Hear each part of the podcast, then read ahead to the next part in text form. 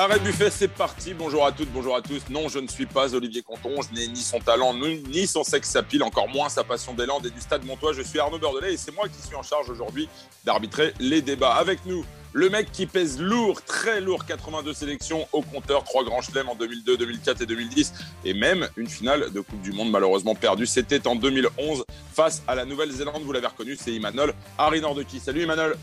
Salut Arnaud, salut tout le monde, salut l'équipe. Allez, pour débattre avec le troisième ligne international, deux journalistes. Le premier, Simon Farvac de la rédaction d'Eurosport. Le second, Léo Fort de la rédaction de Midi Olympique. De physique de troisième ligne, ou presque. Ça aurait pu faire une belle troisième ligne si vous aviez été bon, messieurs. Salut. Salut. Je vais manquer d'épaules, moi, quand même. Hein. J'ai un peu des épaules de serpent. Alors aujourd'hui au programme, l'équipe de France en route pour le Grand Chelem après sa victoire en Écosse. Ombre au tableau, il faut bien en trouver une. C'est peut-être la performance de Melvin Jaminet. L'arrière des Bleus a été la seule déception du dernier match. Il n'a pas su ajuster la mire avec son coup de pied, seulement 3 sur 7 en hein, face au perche. Dans le jeu courant, il a été mis plusieurs fois en difficulté, notamment sur les ballons hauts. Fabien Galtier doit-il revoir sa copie et faire un changement pour affronter le Pays de Galles? Qui pourrait éventuellement le remplacer? Et on en parle évidemment dans quelques instants avec nos invités. Dans la deuxième partie de l'émission, place au top 14 et une question qui s'impose. Les excellents résultats du 15 de France se font-ils au détriment de notre cher championnat? Entre les vrais et les faux doublons, ce sont pas moins de 10 journées de championnat qui se seront jouées cette saison sans les internationaux. Toulouse en a payé le prix fort avec une série de 6 défaites consécutives pour les champions de France et d'Europe en titre. Certains pensent que c'est le prix à payer pour redorer le blason du rugby français. D'autres s'inquiètent d'un championnat faussé et même dévalué. Nos spécialistes seront là pour évidemment vous éclairer. Et enfin, dans la troisième partie, il va y avoir de la sueur, du sang et peut-être même des larmes. On en parlera notamment avec Imanol. Nous allons évidemment parler de la rencontre à venir samedi prochain entre le Biarritz Olympique et le RC Toulon, deux clubs à la lutte pour ne pas rejoindre le purgatoire de la Pro D2. Alors, à qui les faveurs du pronostic? Lequel des deux clubs est-il le mieux armé pour lutter contre une éventuelle relégation? Vous saurez tout dans quelques instants. Je vous rappelle que ce podcast est à retrouver sur le site eurosport.fr et rugbyrama.fr. Mais pas seulement, il est aussi disponible sur toutes les bonnes plateformes d'écoute, de Deezer à Spotify en passant par Acast ou Apple Podcast. Messieurs, arrêt du fait, c'est parti. Messieurs, Harry Buffet, c'est parti. On vient de le présenter, le programme, avec dans cette première partie le 15 de France et cette magnifique victoire contre l'Écosse. Évidemment, on a cherché, on a voulu être un petit peu poil à gratter. Euh, petite déception au cœur de cet enthousiasme autour euh, du 15 de France, c'est peut-être l'arrière Melvin Jaminet. Alors, messieurs, parlons-nous franchement. Euh, Jaminet vous a-t-il déçu lors de son match face à l'Écosse? Imanol si on prend euh, sa prestation uniquement sur ce match, c'est sûr que ça n'a pas été le, meilleur français. Il a quand même été très fébrile sur les ballons hauts. Il avait déjà été ciblé euh, face à l'Irlande. Et d'ailleurs, je trouve assez surprenant que les, Écossais n'aient pas insisté dans, dans, ce domaine, n'aient pas plus utilisé cette arme. Euh, maintenant, même si au pied aussi, il a, il a été un échec, j'étais au stade samedi, il y avait vraiment un vent qui rentrait euh, dans Murrayfield et qui tournait, qui avait l'air quand même très très compliqué euh, à, maîtriser. Euh, il nous a quand même fait gagner contre l'Irlande, il ne faut pas l'oublier. Moi, je suis quand même aussi de, ceux qui, sont là pour soutenir les, joueurs qui, qui, qui ont une prestation qui est moindre. Et la dernière fois, pas qu'il a été mauvais, mais qu'il s'est manqué en face des perches, il a quand même bien répondu derrière, c'était face à l'Australie. Et, euh, il nous fait gagner face à l'Australie. Donc, euh, pour moi, il n'y a pas de débat. Je pense qu'il va être reconduit. Euh, c'est un joueur auquel il faut faire confiance. Le bémol, ce n'est pas tellement par rapport à, sa prestation à lui, c'est, je pense c'est l'ensemble de l'équipe tricolore où, je sens qu'on est quand même fébrile et pas serein dans le jeu aérien. Je pense qu'on a vraiment plus des joueurs qui sont compétitifs dans, dans, ce milieu-là. On va, revenir, on va en parler avec, euh, avec Villiers. Mais, mais, je trouve que c'est une arme qu'on n'utilise pas assez nous parce qu'on a quand même des, grands joueurs. Je pense à, à Gaël Ficou qui est capable d'aller, batailler. Damien Pono, n'en parlons pas, des, des, ballons en l'air. Et, sur les réceptions de, ces balles hautes, on, voit les équipes adverses qui forment une corbeille comme ça pour protéger le, joueur lors de la réception. Et moi, je trouve qu'on ne le fait pas assez. Je trouve qu'on ne protège pas assez nos, joueurs. Et on a vu, euh, on a vu euh, notamment Jaminet ben, un, peu, un peu esselé sur ses coups de pied, là, sur ses réceptions. Donc voilà, hein, c'était un match. Je pense que d'ici là, il aura le temps de, de se remettre les idées en place, de retravailler et de, de, retrouver de la confiance. Mais je pense qu'on va se faire artiller un peu plus au, Pays de Galles. Et après, au Pays de Galles, stade fermé, certainement. Il n'y aura pas de vent. Et quand il n'y a pas de vent, euh, Melvin Jaminet, attention parce que ça dégaine de 50 mètres, voire d'un peu plus. Et on aura, on aura besoin de son jeu au pied. Simon, je te vois opiner. Euh, tu partages l'avis d'Imanol, visiblement.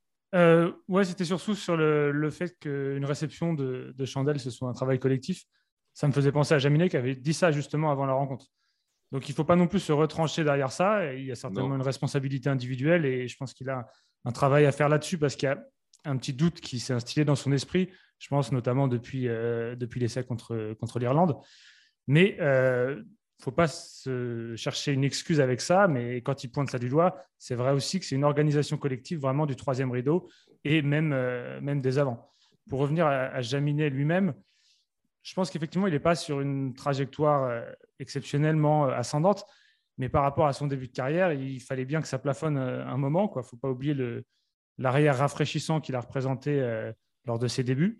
Je pense qu'une autre marge de progression, ce serait d'être peut-être plus tueur au moment de finir contre l'Irlande notamment, l'occasion d'essai qu'il a où il peut tuer le match, bah, j'aurais bien voulu qu'il mette le ballon du bon côté euh, sous le bras gauche, qu'il mette un raffut et qu'il finisse. Donc voilà, il a, il a pas mal de marge de progression encore, ce qui est normal vu son peu d'expérience euh, au niveau international. Mais je vois plus ça comme justement des progrès à faire, un joueur qu'on va installer plutôt qu'un numéro 15 qu'on risque de remplacer au prochain match.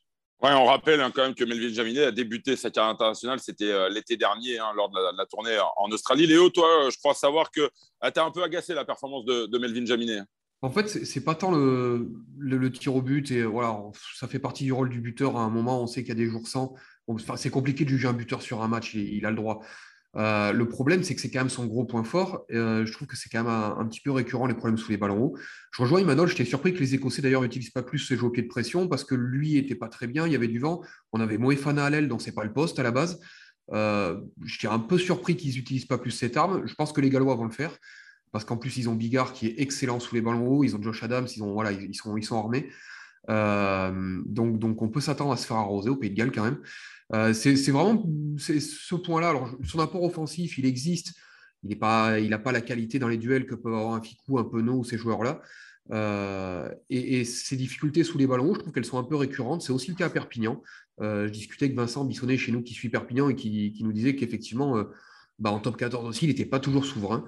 pour moi, aujourd'hui, ça reste quand même le poste le plus ouvert, l'arrière, en fait. Parce que j'ai l'impression que sur les autres postes, on a quand même verrouillé à peu près. Euh, voilà, il y aura des choix à faire au centre, il y aura des choix à faire en troisième ligne, mais, mais le, poste sur lequel on n'a pas vraiment arrêté notre joueur, on a, on a commencé avec Boutier, on a, on a continué avec Dulin, là on a examiné. Je trouve que c'est le poste qui est peut-être le plus ouvert aujourd'hui et que bah, dans, dans, ce contexte-là, sa, sa, prestation en Écosse, elle interpelle au moins. Alors, je suis un peu de comme Imanol, je pense qu'il va, il va, être, il va être reconduit au Pays de Galles.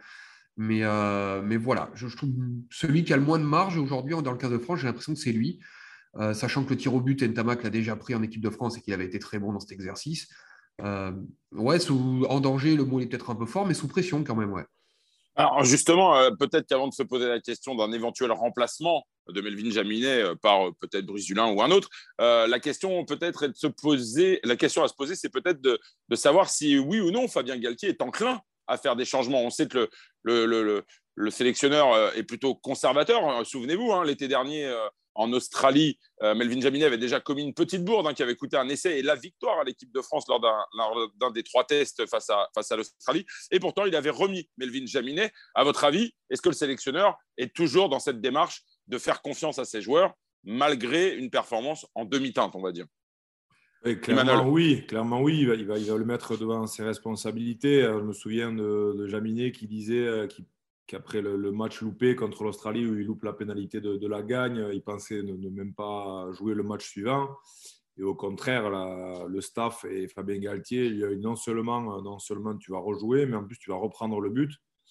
Et quand on te donne une confiance comme ça, pour un joueur quand même, c'est précieux. C'est très gratifiant, c'est précieux et, surtout, tu as envie de rendre la confiance. Donc c'est plutôt positif. Et je pense que ce, sera, ce sera le cas. Un autre, euh, indice, ou en tout cas qu'on pourrait soulever, c'est que même si Jamie n'était pas dans un grand jour en Écosse, il a quand même joué tout le match et, Thomas Ramos n'est rentré que les quelques dernières minutes. C'est bien qu'il soit rentré parce que ça fait toujours une sélection de plus. Mais bon, on avait quand même un peu de marge et j'aurais peut-être fait rentrer Thomas Ramos un peu plus longtemps pour lui, pour lui donner aussi du, temps de jeu. Alors justement, messieurs, euh, qui pour remplacer éventuellement Melvin Jaminet? Léo, Simon, euh, vous êtes un peu au cœur du réacteur. Euh, à votre avis, est-ce qu'il y a des concurrents aujourd'hui qui peuvent prétendre suppléer Melvin Jaminet? C'était un peu la question que je voulais poser. Mais alors, certes, c'est vrai qu'il y a Thomas Ramos qui est toujours là, mais qui n'a pas, lui, pour le coup, un grand message de confiance depuis deux ans. Euh, il est là, mais il est peu utile. pourtant, il a toujours répondu présent. Et, ouais, il a un traitement un peu, un peu étonnant, des fois, euh, Thomas Ramos. Mais au-delà de ça, j'entends complètement le message de confiance et je te suis là-dessus. Je pense qu'ils vont lui renouveler la confiance parce qu'il y a une partie de management, en fait, tout bêtement. Euh, si on réfléchit en, pure, en pure stratégie, tu vas au Pays de Galles, tu sais que tu vas te faire arroser, tu sais qu'ils sont très forts sous les ballons hauts. Et tu as un arrière qui s'appelle Brice Dulin qui est excellent sur les ballons hauts. Tu, tu, fais jouer qui, toi? Euh, Juste en réflexion rugby, euh, au-delà du management, Timanol. Tu fais jouer qui, toi, à l'arrière? Mais euh, tu vas te faire allumer, tu sais pas. Moi, je, moi, je croyais qu'on allait se faire allumer en Écosse et on ne s'est pas du tout fait allumer. Alors qu'on avait les Gallois, ils et, et, les Écossais sont quand même très performants dans, le jeu aérien. On l'a vu. Hein. Sur le match, ils nous ont bouffé et on ne s'est pas du tout fait allumer je pense qu'on va se faire allumer au Pays de Galles. Donc, Ils allument tout le temps, les Gallois. Si, tu veux, si tu veux euh, sécuriser le, truc, c'est sûr que tu mets Dulin parce que aujourd'hui, dans la réception de hautes, euh, y a, y a, je ne pense pas qu'on est, on est, on est l'équivalent parce que c'est quand même un joueur très très sûr euh, dans, dans, dans ce domaine-là et, c'est un joueur quand même qui, qui amène ben, de l'expérience, de la régularité, de la confiance aussi, je pense, à, à, à ses partenaires. Après, tu perds quand même, même s'il a un très bon jeu au pied, euh, Jaminet, c'est, je ne vais pas dire que c'est 20 mètres de plus que les autres quand il tape dans le ballon, mais, mais c'est pas loin. Ouais, il a une grosse longueur, pour ça. Ah oui, oui, oui, oui. Simon, toi, tu verrais qui? Pardon. Bah, pareil, l'argument. Donc, euh, pardon, pardon, pour répondre à ta question, je remettrai Jaminet.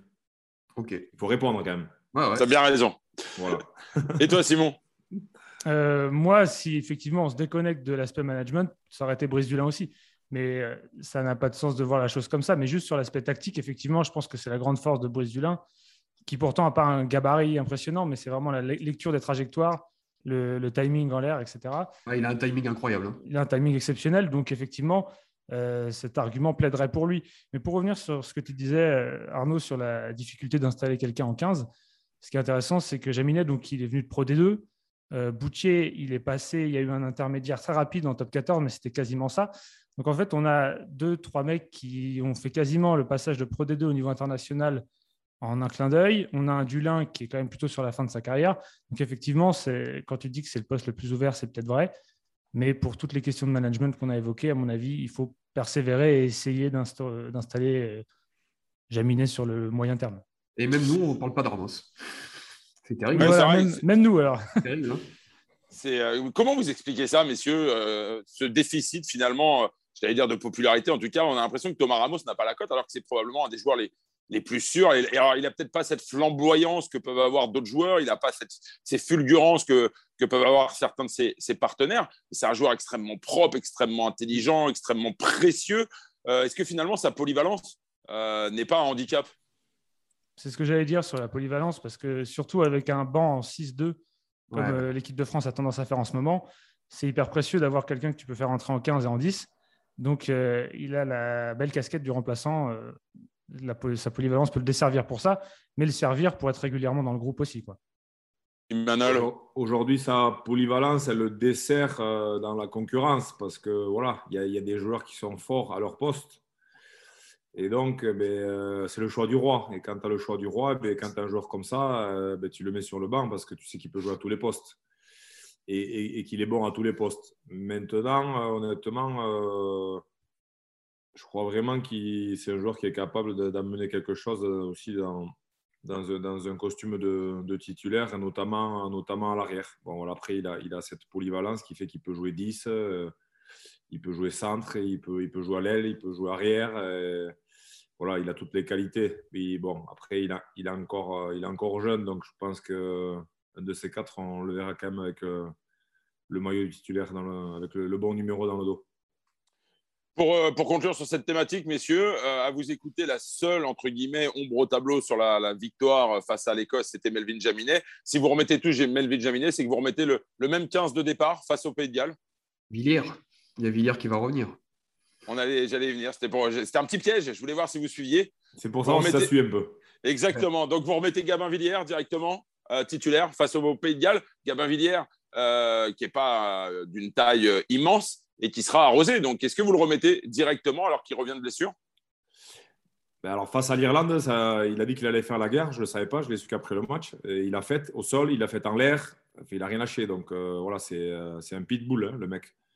Et, euh, et, contre les Gallois, il va falloir clairement avoir besoin d'un joueur comme lui, de son appétence. il, va, il va tirer les autres vers l'eau. C'est vrai qu'on a, on a, on a, vu vraiment que c'est un joueur qui a monté le curseur. Hein. Et quand tu as un joueur comme ça dans l'équipe qui monte le curseur, ben, les autres, ils suivent derrière. ils disaient, OK, nous aussi, on, va y aller.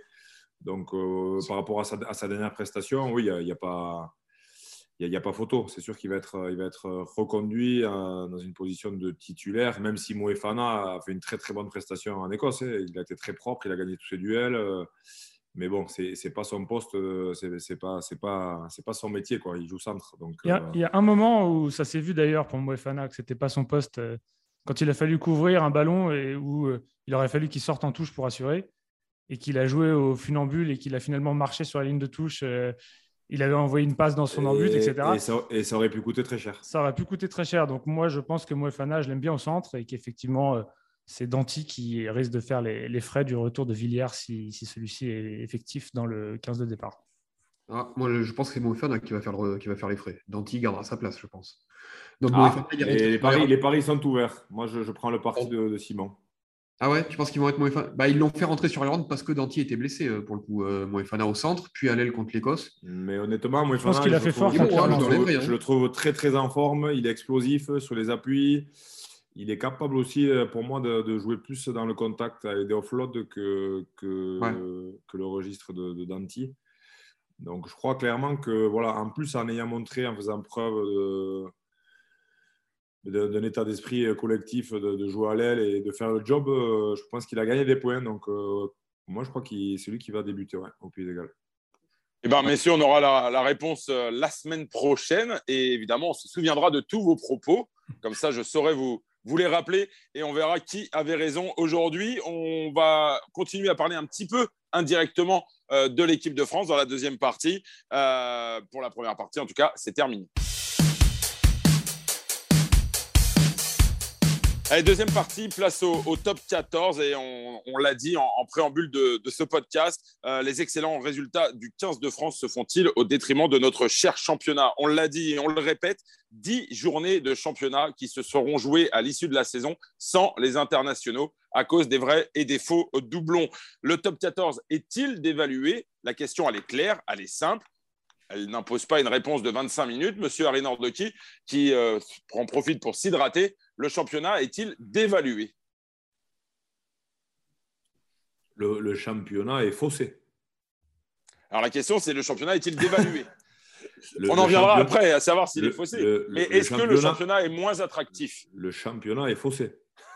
D'accord. le dialogue de sourds. bien sûr, bien, bien, entendu que, que, le championnat est dévalué et, euh, et parce que quand tu, vas voir un match à, Toulouse un dimanche soir en prime time, tu as envie de voir les internationaux. Et que c'est ça qui remplit les stades, c'est ça qui fait euh, rêver, qui, donne, euh, qui, met des, des étoiles dans, les yeux des, jeunes supporters et des grands d'ailleurs que, nous sommes. Donc, bien sûr que, le, championnat est, dévalué. Et, comme on en revient toujours à la même chose, c'est, euh, on en revient toujours au fric. Hein. Euh, je pense que quand tu es diffuseur et que tu n'as pas euh, les stars sur le terrain, eh ben, il y a aussi moins d'audience. Donc, personne n'est content. Personne n'est content. Ni les clubs, ni les sponsors, ni les supporters, ni les diffuseurs. Donc, ça serait bien d'arrêter de, qu'on soit le seul sport qui, qui joue en des doublons. Les jeunes joueurs sont contents, les jeunes, ils jouent du coup? Il n'y a que les jeunes joueurs qui sont contents, je crois. Ouais, mais c'est pas l'objectif. Non, mais je sais bien. Je dis ça, j'avais eu ces discussions il y, a, il y a longtemps, pendant la Coupe du Monde 2011. Donc, tu étais en Nouvelle-Zélande. Quand il y avait à Clermont plein de jeunes qui avaient explosé, il y avait Butin notamment, ces joueurs-là. Et eux, euh, en off, ils disaient Mais pour nous, c'est super les doublons. C'est le seul moment où on peut jouer. Mais un autre point que j'ai soulevé aussi, dont on ne parle jamais, c'est que même pour les joueurs qui sont en équipe de France, eh bien, ils ne sont pas dans les meilleures conditions parce qu'un joueur comme Villière, qui, qui, qui, va jouer en équipe de France, mais qui aura de son équipe qui joue le maintien, eh ben, c'est pas facile à vivre hein, parce qu'il n'est pas avec les potes euh, pour, pour sauver le club. Et, pour peu que son équipe perde en plus, euh, il n'est pas dans la meilleure disposition, le garçon, pour, euh, pour jouer les Gallois. Donc, donc c'est vrai que cette double casquette-là, elle, n'est vraiment pas bénéfique, en tout cas, pour, pour le rugby. Mais est-ce que ce n'est pas le prix à payer finalement pour redorer le blason du, rugby tricolore? Je vous rappelle quand même qu'on vient de vivre une période de plus de dix ans euh, euh, assez, assez triste, assez, assez, assez malheureuse en termes de, résultats. Euh, Thomas Lombard disait il n'y a pas très longtemps, Thomas Lombard, donc directeur général du, Stade français, disait il n'y a pas longtemps dans les colonnes de Midi Olympique que finalement les résultats ultra positifs du, du 15 de France, c'est aussi très positif pour les clubs parce qu'il y a beaucoup de retombées au niveau des licenciés, au niveau euh, des partenaires. Il y a un afflux de partenaires qui, de nouveau, s'intéressent davantage au rugby et se dirigent euh, notamment euh, dans les clubs. Est-ce que c'est finalement pas le prix à payer pour les clubs que bah, d'être un petit peu dans l'ombre de ce 15 de France, notamment à l'approche d'un événement comme la Coupe du Monde 2023 qui se déroulera, je le rappelle, évidemment en France? Non, ce n'est pas le prix à payer parce que c'est un autre sujet. Je pense qu'on pourrait faire la même chose sans jouer ces doublons. Après, bien entendu que l'équipe de France, ça a toujours été et ce sera toujours, comme dans tous les sports, la vitrine du, rugby français. Euh, quand l'équipe de France gagne, elle fait rêver, elle fait rêver les jeunes, le nombre de licenciés augmente et forcément, c'est très bénéfique pour, euh, pour notre sport. Donc euh, là, sur ça, il n'y a, a, pas débat. Ça, c'est sûr qu'il n'y a pas débat. Et, là, on en a une belle preuve et un bel exemple parce qu'on a une équipe de France qui est, qui est fantastique, qui fait preuve d'un état d'esprit remarquable et en plus qui joue bien au rugby et qui, va gagner le tournoi, je vous l'annonce. Voir, voir, voir, faire un grand chelem, c'est tout ce que je leur souhaite. Parce que, déjà pour eux, parce que c'est formidable. Et puis voilà, pour le rugby français, à un an de la Coupe du Monde, ce serait fantastique. Simon, on t'a pas entendu sur le sujet. Incroyable. Bah, moi, je pense que oui, c'est d'évaluer. Et si la question est, pertinente en ce moment, c'est parce qu'il y a quand même eu quelques journées spectaculaires, notamment euh, la 17e journée. Mais ce serait un peu hypocrite de capitaliser énormément là-dessus, euh, alors que d'un côté, on dit que le championnat est faussé, de l'autre, se dire quel match spectaculaire quand l'USAP euh, colle une branlée à Toulouse. Donc, c'est pour ça qu'on ne peut pas aller jusqu'à dire que le championnat n'est pas dévalué, à mon avis. Mais euh, ce spectacle, euh, le fait que ce championnat puisse euh, rester intéressant, ça, c'est une sorte de moindre mal. Quoi. Mais si on va vraiment dans le fond, oui, il est faussé et c'est dommageable. Le problème, c'est évidemment qu'il est dévalué, mais et que c'est injuste fondamentalement pour les clubs qui sont gros fournisseurs. Alors, c'est vrai qu'il y a beaucoup le cas de Toulouse parce que c'est eux qui en ont le plus et ils enchaînent six défaites, mais ce n'est pas les seuls.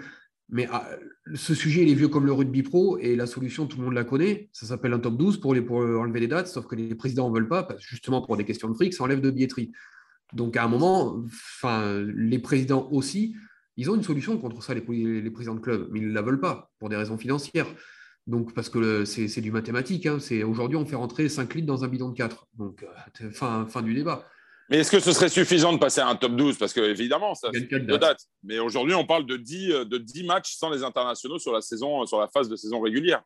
Bah, Léo, ça marche pour le verre, là, ce que tu viens de dire ou pas? On peut mettre 5 euh, litres dans un truc de 4 litres, ça marche Mais toi, tu as déjà un gros estomac. Parce que ça, ça m'intéresse. Parce qu'avec avec un top 12, tu gagnes 4, dates. Tu gagnes 4 dates déjà, ouais. As ce prix 4, je crois que sur le tournoi, si je ne dis pas de bêtises, hors match. 4 hors match reporté, euh, il y avait deux doublons sur le tournoi, plus un faux doublon en, ouverture. donc euh, voilà, on va. la nature, la nature a horreur du vide, donc euh, même si tu enlèves des matchs, il y en a d'autres qui en rajouteront. Regarde. Ah bah, là, la nature est tranquille. Hein. Hein, challenge. Ouais. Non, mais bon, voilà, c'est, il y a quand même des solutions. Et dans, dans l'extrême, dans ce cas, tu vas sur un top 10. Les Anglais, on, on en discutait à un moment du top 10. le problème, c'est qu'effectivement, il y a derrière, il y a, il y a une logique financière.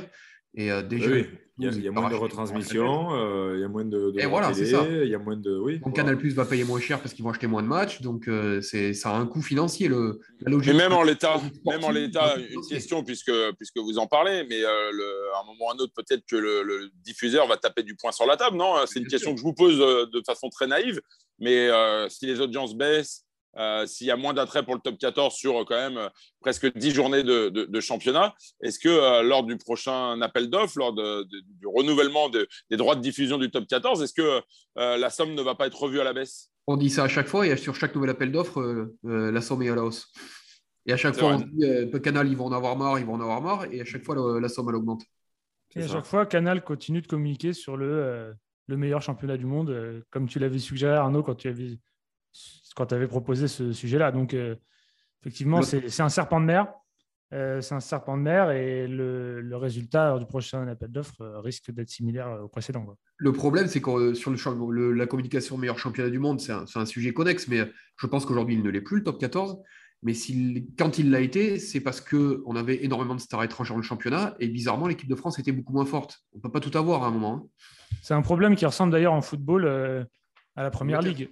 À la première ligue qui, pendant une certaine période, n'arrivait plus à gagner en Coupe d'Europe et était vu comme le championnat le plus dense avec les superstars. Est-ce que, messieurs, euh, justement, euh, la question qui, qui, me vient en suivant et en vous écoutant, en écoutant vos analyses clairvoyantes, est-ce que finalement, à un moment ou à un autre, la Ligue ne va pas dire stop? Est-ce que les clubs vont continuer à soutenir le, le 15 de France euh, de la même façon euh, qu'il le fait depuis maintenant quelques mois hein? On a parlé d'un réchauffement hein, des relations entre la, Ligue et, la fédération.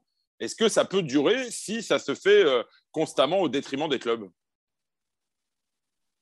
Ah ben, le, réchauffement climatique, c'est un sujet d'actualité. C'est un sujet d'actualité et c'est un sujet qui, qui, va durer longtemps et sur, tout le monde, sur, sur lequel tout le monde n'est pas d'accord. D'accord? Donc, moi, je ne suis pas sûr que, que, que, les relations elles soient aussi bonnes que ça. Euh, mm. On va dire qu'il y a de la tolérance aujourd'hui euh, des clubs vis-à-vis de l'équipe de France. Elles sont meilleures que, par le passé, quand même, Emmanuel.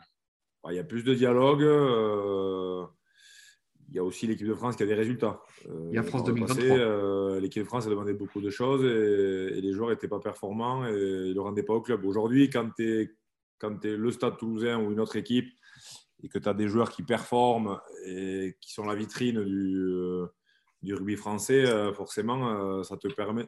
Tu as une attractivité aussi parce que c'est ton joueur, donc tu as une attractivité vis-à-vis des sponsors, vis-à-vis du public. Donc c'est bon aussi d'avoir des, joueurs comme ça dans ton équipe, clairement. Donc, euh, forcément, on entend un peu moins si l'équipe de France gagne. Donc, euh, c'est une très bonne vitrine aussi pour, les clubs.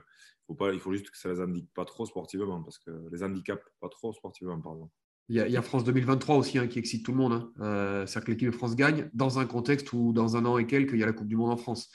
Euh, donc, ça fait un double facteur. Je ne suis pas sûr que si la Coupe du Monde avait été en Australie, il y aurait un tel lâcher prise des clubs et on verra après 2023. Et tout le monde espère les retomber de toute façon de France 2023, club compris. Euh, on verra après la Coupe du Monde aussi euh, si les relations euh, perdurent au réchauffement ou, si ça se refroidit de nouveau. Équipe de France championne du monde 2023 sur son sol en France. ne, me dites pas que, ne me dites pas que tout le monde ne serait pas gagnant. Bah, fédération, ligue, tous les clubs, tout le monde, du plus petit au plus grand, tous les clubs seront gagnants. Est-ce qu'il est n'est pas là finalement l'enjeu? C'est pour ça qu'on imagine qu'il n'y aura pas de conflit qui éclatera euh, avant cette échéance. Vous partagez, messieurs? Oui, oui, non, clairement, c'est sûr. C'est la guerre froide finalement. On, est quand même dans une spirale euh, positive, donc euh, oui, c'est peut-être la, guerre froide, tout le monde attend. Tout le monde attend de voir ce qui, va se passer. Mais non, non, aujourd'hui, c'est quand même très porteur. Il y a la Coupe du Monde qui arrive on va surfer sur, la vague. Derrière aussi, il va y avoir les JO. Donc pour le sport français en général, ça va être quand même euh, deux années fabuleuses. Et derrière, il va y retomber quand même pendant, quelques années. Donc, euh, et une attractivité aussi de, la France pour, euh, pour les étrangers, que ce soit les, touristes ou les, joueurs. Donc je pense qu'après 2023 aussi, on a peut-être quelques stars qui vont, qui vont arriver aussi en France. Et il faut se rendre compte à quel point le 15 de France a mangé son pain noir dans des proportions historiques en n'ayant pas gagné pendant là, plus de 10 ans le tournoi. C'est-à-dire que je me souviens qu'on faisait des articles déjà au bout de 5-6 ans. On essayait de calculer jusqu'à quand ça remontait 6 euh, années sans que la France gagne le tournoi. On se retrouvait dans les années 30, 40, 50, etc. Donc, cette proportion historique de la débâcle du 15 de France pendant de nombreuses années fait que le voir comme ça remonter en flèche est d'autant plus fédérateur. Messieurs, on va fermer le, volet euh, top 14, en tout cas pour son aspect administratif, et on va en ouvrir un autre pour l'aspect sportif parce qu'il est franchement intéressant et que Il y a de belles rencontres qui se profilent ce week-end euh, pour cette nouvelle journée de Top 14. Allez, troisième et dernière partie euh, dans Arrêt Buffet. On va parler d'un match de la Muerte. Et là, je sens Imanol bouillir d'avance, parce que, évidemment, on va parler de cette rencontre entre le Biarritz Olympique et le RC Toulon. Euh, les Biarros, lanterne rouge hein, du top 14 avec 24 euh, points. Les Toulonnais, 12e euh, dans une situation très inconfortable. On le rappelle, avec un entraîneur qui a été viré il y a maintenant quelques semaines. on parle évidemment de, Patrice Colazo. Les Toulonnais, donc 12e, je le disais, avec 31 points et deux matchs en plus par rapport au, au Biarros. À qui l'avantage, messieurs, sur cette rencontre? Et est-ce que on peut parler réellement d'un match à la vie, à la mort pour ces deux équipes? Imanol. alors, bien entendu, hein, euh, tous les matchs maintenant vont être euh, à, la vie, à la mort entre ces deux équipes, hein, qui vont être clairement, à mon avis, les équipes qui, vont se battre pour la 13e place. Euh, avantage à Biarritz, quand même, pour samedi, qui, qui lâchent rien, qui sont sur une bonne dynamique sportivement, qui ont retrouvé des joueurs, donc l'effectif quasi au complet. Euh, l'équipe qui va retrouver aussi son public, euh, qui joue bien, euh, qui a un paquet d'avant conquérant.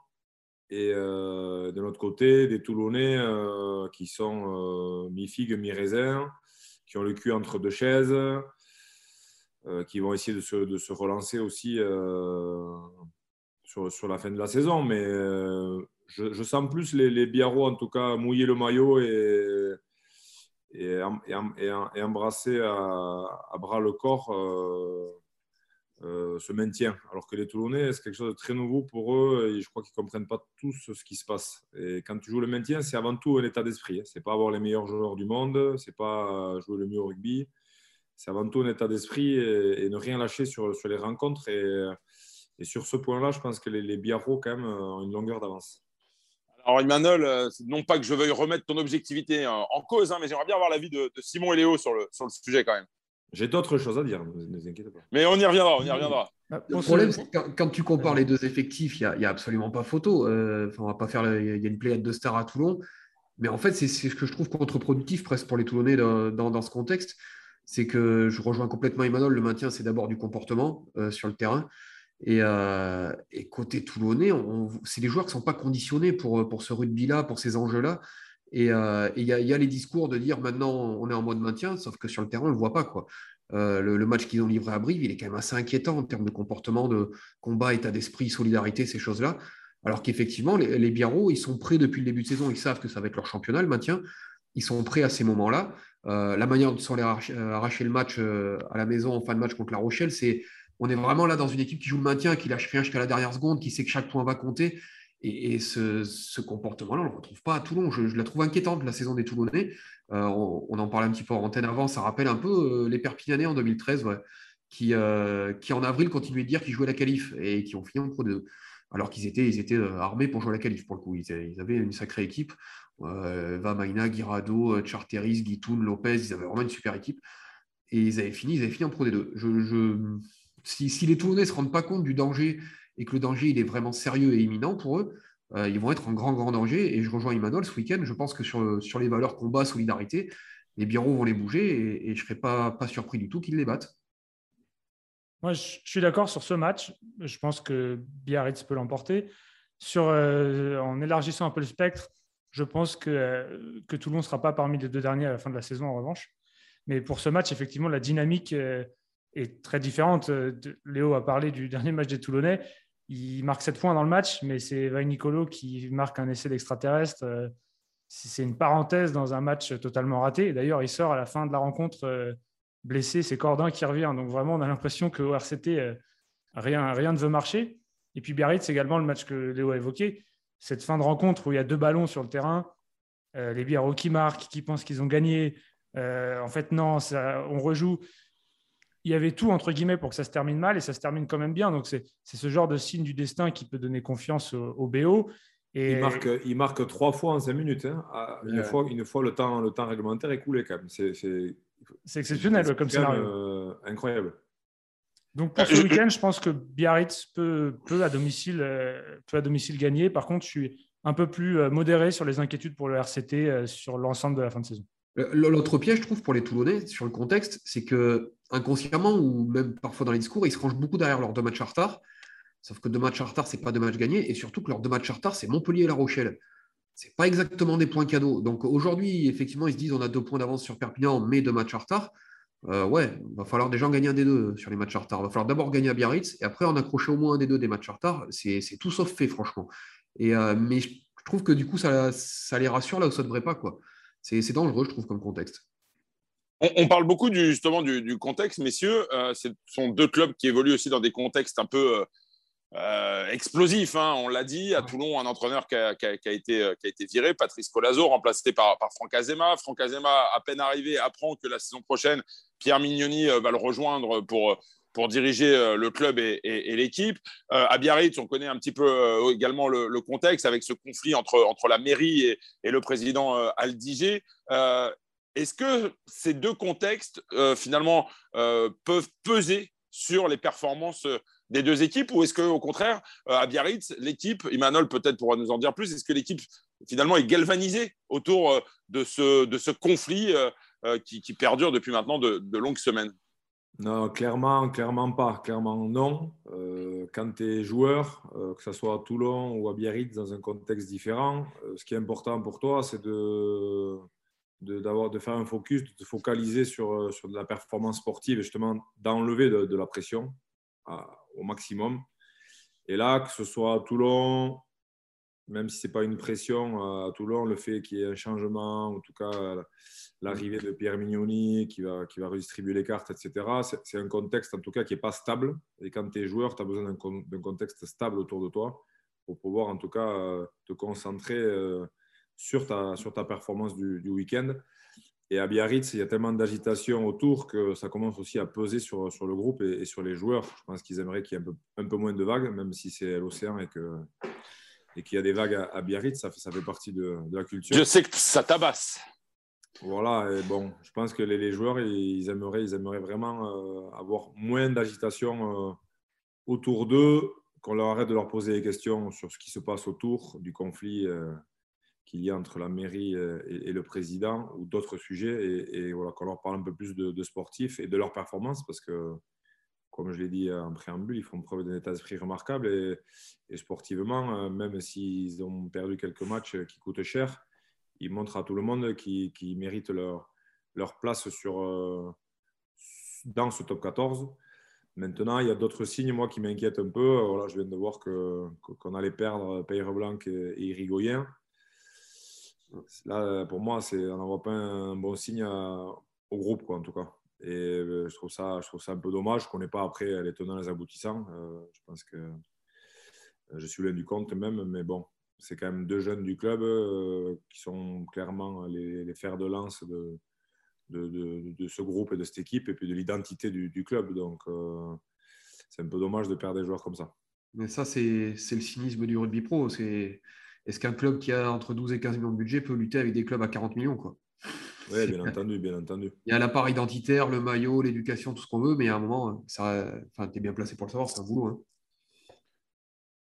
Mais, messieurs, justement, là, on a parlé un petit peu des, contextes hein, des, deux équipes. On a parlé donc du, Biarritz Olympique, on a parlé de, Toulon. On, oublie peut-être aussi qu'il y a un troisième larron, entre guillemets, dans, l'histoire. Il y a Perpignan. Comment vous situez les, Catalans, finalement, dans, dans ce duel à trois? Bah, moi, je pense que Perpignan, depuis qu'ils ont battu, euh, même si c'était un peu faussé pour moi, depuis qu'ils ont battu euh, Toulouse, là, euh, ils, ça ils sont lancés et à mon avis, ça sera compliqué d'aller les chercher. Quoi. Ils sont quand même armés. voilà, s'ils ont un Jaminet aussi qui est en forme, hein, je pense que ça dépendra aussi des performances de Jaminet parce que quand tu joues le maintien, que tu as un buteur sûr et fiable et qui artille des quatre coins du terrain une fois passé la, la ligne des 50 mètres, euh, c'est un, gros, gros, gros plus pour, euh, pour te maintenir. Donc, euh, moi, je vois, je vois Perpignan devant. Devant Biarritz et ben, il y a, y a, y a 3-4 semaines, moi, je pensais, je, pense toujours que ça se jouera plus entre, entre Perpignan et Biarritz. Maintenant, j'ai l'impression que les, les Toulonnais, ils sont quand même vraiment dans le dur. Vous partagez, messieurs? Pour revenir à ce que tu disais, Arnaud, sur le, la comparaison des contextes, les deux sont compliqués mais au moins, comme tu l'as rapidement évoqué, le côté on, se, on se bat contre tout le monde, entre guillemets, on s'entraîne avec des, dans des conditions qui sont compliquées, etc. Au moins, à Biarritz, il y a moyen d'y trouver un ressort de motivation. le groupe peut se souder autour de ça, alors qu'à Toulon, le fait qu'Etzebet n'aille pas au bout de son contrat, il n'y a aucune raison que ça soude qui que ce soit. Quoi. Donc, c'est un petit peu moins, à mon avis, mauvais, un tout petit peu plus propice à y trouver du positif euh, à Biarritz, même si dans les deux cas, je pense que tous les joueurs se passeraient bien de situations aussi tumultueuses. Léo, tu partages? Ouais, ouais, enfin, je, maîtrise un point, c'est quand même assez, assez singulier le contexte biarro. J'ai du mal à, à, prendre la température de à quel point ça impacte l'équipe ou pas. Euh, Toulon, c'est des schémas qu'on connaît un peu plus, effectivement. Il y a Etzebet, mais il y a Carbonel aussi qui va pas au bout de son contrat. Il y a, des staffs, il y a pas mal d'incertitudes sur les staffs pour la saison prochaine. Euh, c'est quand même très particulier comme contexte. Il y a des supporters qui sont plutôt, allez, on va dire, au minimum neutres, voire contre leur équipe aujourd'hui. Euh, je même contre leur club, parce qu'on va mettre tout le monde dedans, présidence compris. Euh, le contexte, je trouve explosif, y compris dans le sportif à Toulon. Ça me semble un peu moins vrai à, Biarritz où c'est vraiment des histoires de, direction et de politique. Euh, le, contexte sportif me semble quand même plus stable à, Biarritz. À Toulon, je vois, je vois du bordel un peu partout, franchement. eh bien, écoutez, on aura la réponse samedi euh, à 17h du côté euh, du stade Aguilera. Emmanuel Tissera, j'imagine. Bien sûr. Pour soutenir, évidemment, le BO. Pour soutenir, ah Biarritz, bien sûr. Bien sûr. bon, donc 20e journée de, de top 14, c'est ce week-end, évidemment.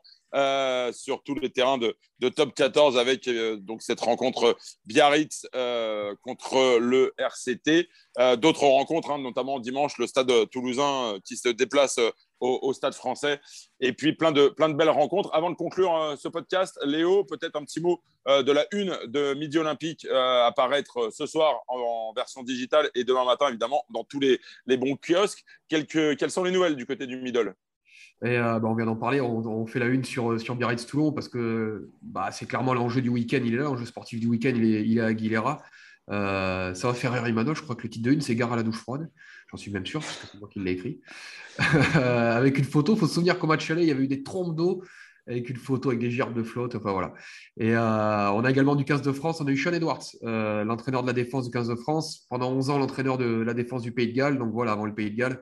Il y a des choses à dire. ouais, qui raconte un peu euh, tout ce qui a été mis en place à Édimbourg, parce que la, défense a été absolument superbe à Édimbourg. ouais, c'est la défense. Ouais, c'est là-dessus qu'il gagne le match. Donc, euh, il revient un petit peu là-dessus, même si lui, il tempère un peu, forcément, il y a de l'humilité.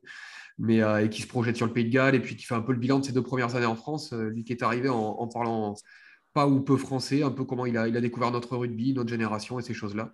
Donc voilà, il y a, il y a ces deux. Et puis, il y a une petite parenthèse un interview qui est très émouvant du président de Chartres, euh, qui a eu l'immense tristesse de voir un joueur décédé sur le terrain à l'entraînement cette semaine, qui raconte un petit peu bah, ce mardi terrible et, comment, euh, comment le club et, lui-même euh, vivent le moment. franchement, l'interview est magnifique, je vous la conseille. Eh bien, écoutez, ce sera le, mot de la fin. Évidemment, on dédie ce podcast à ce jeune joueur de Chartres qui est décédé tragiquement en, début de semaine. Euh, le rugby français, évidemment, euh, est dans la peine. Merci, messieurs, pour euh, cette, ce bon moment encore passé ensemble. Arrêt Buffet, c'est fini pour aujourd'hui. On se retrouve la semaine, la semaine prochaine, pardon, même endroit, même heure. À très vite. Ciao. Salut. Ciao, merci.